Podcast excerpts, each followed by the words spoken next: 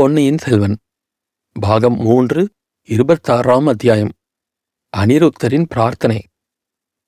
முதன் மந்திரி அனிருத்த பிரம்மராயர் வீற்றிருந்த பல்லக்கு நிலாமுற்றத்தில் கூடியிருந்த ஜனக்கூட்டத்தை பிளந்து வழி ஏற்படுத்திக் கொண்டு வந்தது. இரு பக்கமும் விலகி நின்ற மக்கள் முதன் மந்திரியிடம் தங்களுடைய மரியாதையை தெரிவித்துக் கொண்டார்கள். பலர் இளவரசரை பற்றிய தங்கள் கவலையையும் வெளியிட்டார்கள். முதன் மந்திரியும் கவலை தேங்கிய முகத்துடனேதான் தோன்றினார். ஆனாலும் இரு கைகளையும் தூக்கி ஜனங்களுக்கு ஆறுதலும் ஆசையும் கூறும் பாவனையில் சமிக்ஞை செய்து கொண்டு சென்றார். அரண்மனை கட்டிடத்தின் முகப்பை அடைந்ததும் பல்லக்கு கீழே இறக்கப்பட்டது. முதன் மந்திரி வெளிவந்து முதலில் மேலே நோக்கினார். பெரிய ராணியும் இளவரசியும் அங்கே நிற்பதை பார்த்து வணக்கம் செலுத்தினார். பிறகு துவந்த யுத்தம் நடந்த இடத்தை நோக்கினார். இவ்வளவு நேரம் தங்களைச் சுற்றி நடப்பது ஒன்றையும் தெரிந்து கொள்ளாமல் வந்தியத்தேவனும் பினாகபாணியும் சண்டை போட்டுக் கொண்டிருந்தார்கள். ஆழ்வார்க்கடியான் இதற்குள் இறங்கி வந்து முதன் மந்திரியின் காதருகில் ஏதோ சொன்னான். அவர் தம்முடன் வந்த சேவகர்களை பார்த்து அரண்மனை முற்றத்தில் கலகம் செய்யும் இந்த முரடர்களை உடனே சிறைப்படுத்துங்கள் என்று கட்டளையிட்டார். சேவகர்களுடன் ஆழ்வார்க்கடியானும் கூட்டத்தை பிளந்து கொண்டு சென்றான். சண்டை போட்ட இருவரையும் சேவகர்கள் கைப்பற்றி அவர்களுடைய கைகளை வாரினால் பிணைத்தார்கள். ஆழ்வார்க்கடியான் வந்தியத்தேவனை நோக்கி ஜாடை செய்யவே அவன் தன்னை சிறைப்படுத்தும்போது சும்மா இருந்தான். அனிருத்தர் மேல் மாடத்துக்குச் சென்றார். அங்கு நின்றபடி ஜனங்களை பார்த்து உங்களுடைய கவலையையும் கோபத்தையும் நான் அறிவேன். சக்கரவர்த்தியும் ராணிமார்களும் உங்களைப் போலவே துயரத்தில் ஆழ்ந்திருந்தார்கள். அவர்களுடைய கவலையை அதிகப்படுத்தும்படியான காரியம் எதுவும் நீங்கள் செய்ய வேண்டாம். இளவரசரை தேடுவதற்கு வேண்டிய ஏற்பாடுகள் செய்திருக்கிறது. நீங்கள் எல்லோரும் அமைதியாக வீடு திரும்புங்கள் என்று கூறினார். சக்கரவர்த்தியை நாங்கள் பார்க்க வேண்டும். சக்கரவர்த்தி பழையாறைக்கு திரும்பி வர வேண்டும் என்று கூட்டத்தில் ஒருவரும் கூறினார். இலங்கையில் உள்ள எங்கள் ஊர் வீரர்கள் கதி என்ன என்று இன்னொருவர் கேட்டார். சக்கரவர்த்தி தஞ்சை அரண்மனையில் பத்திரமாய் இருக்கிறார். அவர் தங்கியுள்ள அரண்மனையை இப்போது வேளக்கார படையினர் இரவு பகல் காவல் புரிகின்றனர்.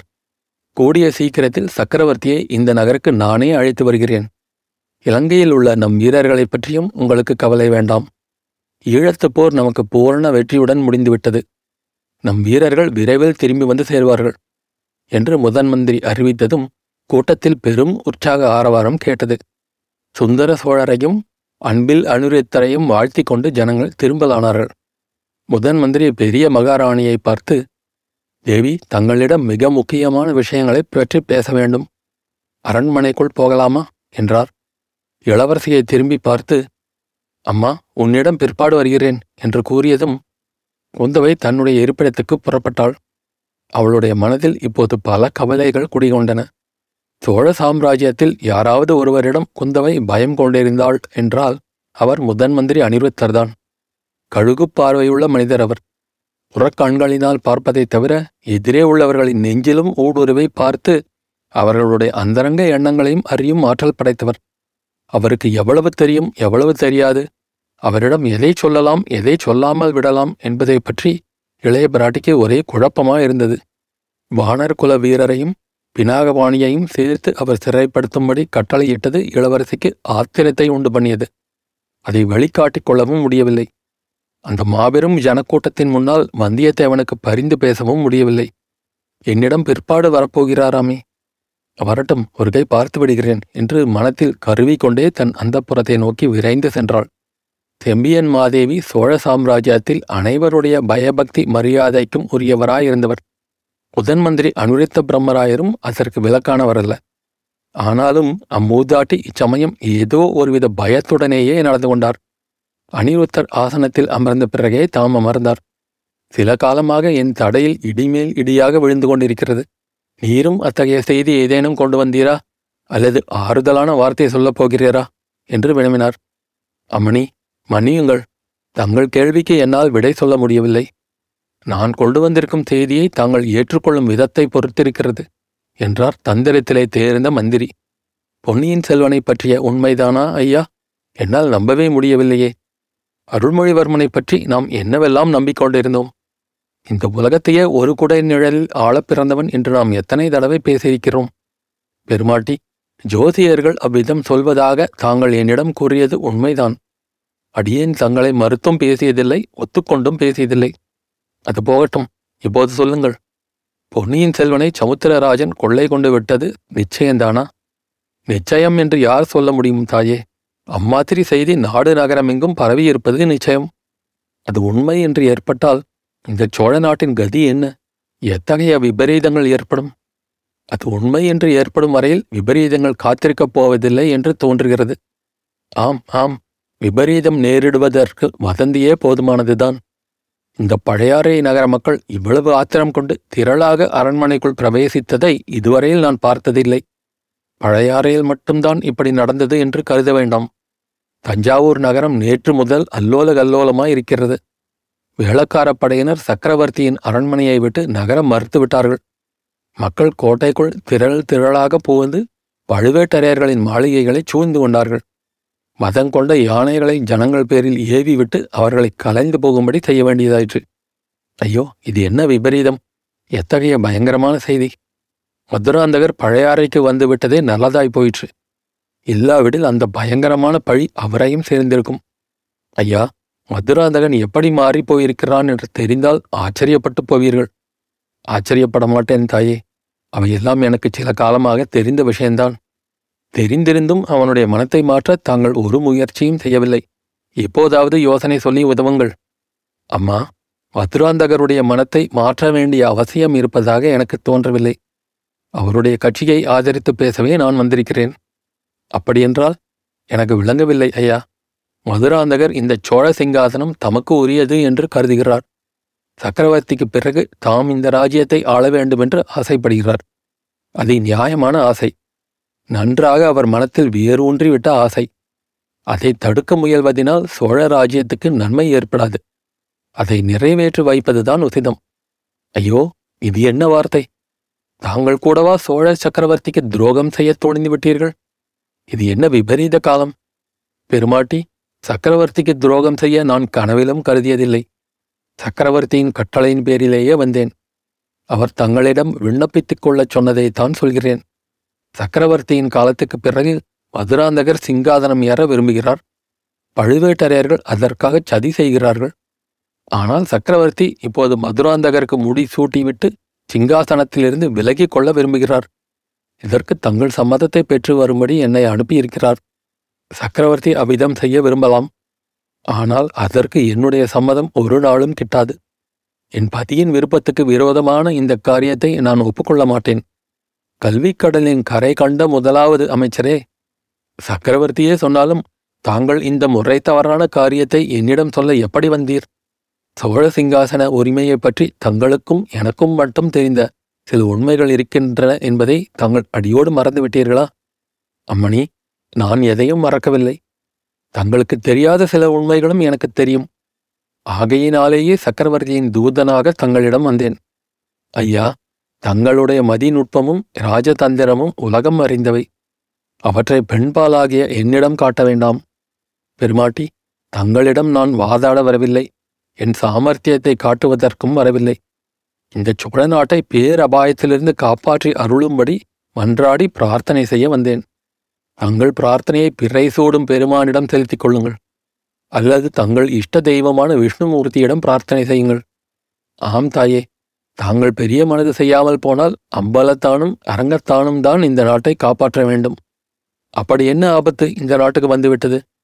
மதுராந்தகன் சிங்காதனம் ஏறுவதால் அதை எப்படி தடுக்க முடியும்? கேளுங்கள் பெருமாட்டி. இன்றைக்கு இந்நகர மாந்தர் கொதித்தெழுந்தது போல் காஞ்சிபுரத்திலிருந்து ராமேஸ்வரம் வரை உள்ள மக்கள் இன்னும் இரண்டு மூன்று நாளைக்குள் ஆத்திரமடைந்து கொதித்து எழுவார்கள் அத்துடன் முடிந்து விடாது இலங்கையிலிருந்து பூதி விக்ரமகேசரி ஏற்கனவே படை திரட்டி கொண்டு புறப்பட்டு விட்டார் என்று அறிகிறேன். ஆதித்த கரிகாலனுக்கு செய்தி எட்டும்போது அவனும் பொறுக்க மாட்டான் வடதிசை சைனியத்துடன் தஞ்சையை நோக்கி கிளம்புவான். பழுவேட்டரையர்களும் மற்ற சிற்றரசர்களும் ஏற்கனவே படை திரட்டி கொண்டிருக்கிறார்கள்.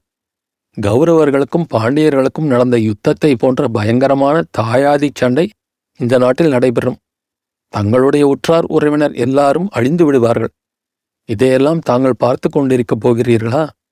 ஐயா மதிநுட்பம் மிகுந்த முதலாவது மந்திரியே எனக்கு உற்றார் உறவினர் என்று யாரும் இல்லை. மேற்கே மலைநாட்டில் அவதரித்த சங்கரர் என்ற மகாபுருஷனை பற்றி தாங்கள் கேள்விப்பட்டிருப்பீர். அந்த மகான் மாதாச பார்வதி தேவி பிதா தேவோ மகேஸ்வர பாந்தவா சிவபக்தாச்ச என்று அருளியிருக்கிறார். என்னுடைய அன்னை பார்வதி தேவி என் தந்தை பரமசிவன். என் உற்றார் உறவினர் சிவபக்தர்கள் இந்த உலகில் வேறு பந்துக்கள் எனக்கு இல்லை. அம்மணி அதே ஸ்லோகத்தில் சங்கரர் அருளியுள்ள நாலாவது வாக்கியத்தை தங்களுக்கு நினைவூட்டுகிறேன். ஸ்வதேசோ புவனத்ரய என்றும் அவர்தான் சொல்லியிருக்கிறார். நாம் பிறந்த தேசம்தான் நமக்கு மூன்று உலகமும். தங்களுடைய சொந்த நாடு உள்நாட்டுச் சண்டையினால் அழிந்து போவதை தாங்கள் பார்த்து கொண்டிருப்பீரா? என்னுடைய சொந்த தேசம் எனக்கு மூன்று உலகத்தையும் விட அருமையானதுதான். ஆனால் இந்த சாணகலத்து சோழ நாடுதான் நம்முடைய சொந்த நாடா? ஒரு நாளும் இல்லை. வடக்கே கைலையங்கிரி வரையில் உள்ள நாடு என்னுடைய நாடு. சோழ நாட்டில் இடமில்லாவிட்டால் நான் காசி கஷேத்திரத்துக்கு போவேன். காஷ்மீரத்துக்கும் கைலாசத்துக்கும் போவேன். அப்படி யாத்திரை கிளம்பும் யோசனை எனக்கு வெகு நாளாக உண்டு. அதற்கு உதவி செய்யுங்கள். தாயே தெற்கே திரிகோண மலையிலிருந்து வடக்கே ஹிமோத்கிரி வரையில் உள்ள தேசம் நமது ஸ்வதேசம் என்று ஒத்துக்கொள்கிறேன். இப்படி பறந்துள்ள பாரத புண்ணிய பூமிக்கு தற்போது பேரபாயம் நேர்ந்திருக்கிறது. பட்டாணியர்கள் துருக்கர்கள் முகலாயர்கள் அராபியர்கள் என்னும் சாதியினர் பொங்கி கிளம்பி எந்த புது நாட்டை கைப்பற்றலாம் என்று புறப்பட்டிருக்கிறார்கள். ஆயிரம் வருஷங்களுக்கு முன்பு யவனர்களும் கோணர்களும் படையெடுத்து வந்தது போல் இந்த புதிய மதத்தினர் இப்போது அணி அணியாக இந்நாட்டின் மீது படையெடுக்க புறப்பட்டிருக்கிறார்கள். இவர்களுடைய மதம் விசித்திரமான மதம். கோவில்களை இடிப்பதும் விக்கிரகங்களை உடைப்பதும் புண்ணியம் என்று நம்புகிறவர்கள். அம்மணி இவர்களை தடுத்து நிறுத்தக்கூடிய பேரரசர்கள் யாரும் இப்போது வடநாட்டில் இல்லை. சோழ நாட்டு வீரர்கள் கங்கை நதி வரையில் அப்பால் இமயமலை வரையில் சென்று பெரிய பாரத சாம்ராஜ்யத்தை ஸ்தாபிக்கப் போகிறார்கள் என்றும் கோயில்களை இடிக்கும் கூட்டங்களை தடுத்து நிறுத்தப் போகிறார்கள் என்றும் அடியேன் கனவு கண்டு வந்தேன். அந்த கனவை நனவாக்க தாங்கள் உதவி செய்யுங்கள்.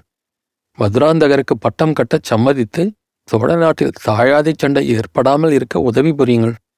இதை கேட்ட செம்பியன் மாதேவி சிறிது நேரம் சிந்தனையில் ஆழ்ந்திருந்தார்.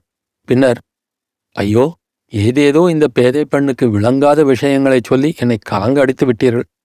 இந்த புண்ணிய பாரத பூமிக்கு அப்படிப்பட்ட ஆபத்து நேரிடுவதாயிருந்தால் அதை சர்வேசரன் பார்த்து கொண்டு தடுக்க வேண்டுமே தவிர இந்த அபலையினால் என்ன செய்ய முடியும்? என்னுடைய கணவர் இறைவனடியைச் சேரும் சமயத்தில் எனக்கு சொல்லிவிட்டு போனதை ஒரு நாளும் நான் மறக்க மாட்டேன். அதற்கு விரோதமான காரியம் எதுவும் நான் செய்ய மாட்டேன் என்றார். அப்படியானால் இதுவரையில் தாங்கள் அறியாத ஒரு உண்மையை இப்போது நான் தெரியப்படுத்தியாக வேண்டும் என்றார் அனிருத்தர் இச்சமயத்தில் மதுராந்தகன் அங்கே தடபுடலாக பிரவேசித்து அம்மா இது என்ன நான் கேள்விப்படுவது? அருள்மொழிவர்மனை கடலில் கொண்டு விட்டதா? என்று கேட்டான். பெருமாட்டி தங்கள் செல்வக்குமாரருக்கு ஆறுதல் சொல்லுங்கள். நான் சொல்ல விரும்பியதை இன்னொரு சமயம் சொல்லிக் கொள்கிறேன் என்று முதன் மந்திரி கூறிவிட்டு கிளம்பினார். அவர் வாசற்படி தாண்டியதும் இதோ போகிறாரே இவர்தான் என்னுடைய முதன்மையான சத்ரு. நான் இங்கிருக்கும் போதே தங்களுக்கு துர்போதனை செய்ய வந்துவிட்டார் அல்லவா என்று இளவரசர் மதுராந்தகன் கூறியது அனிருத்தரின் காதிலும் விழுந்தது. அத்தியாயம் முடிவு.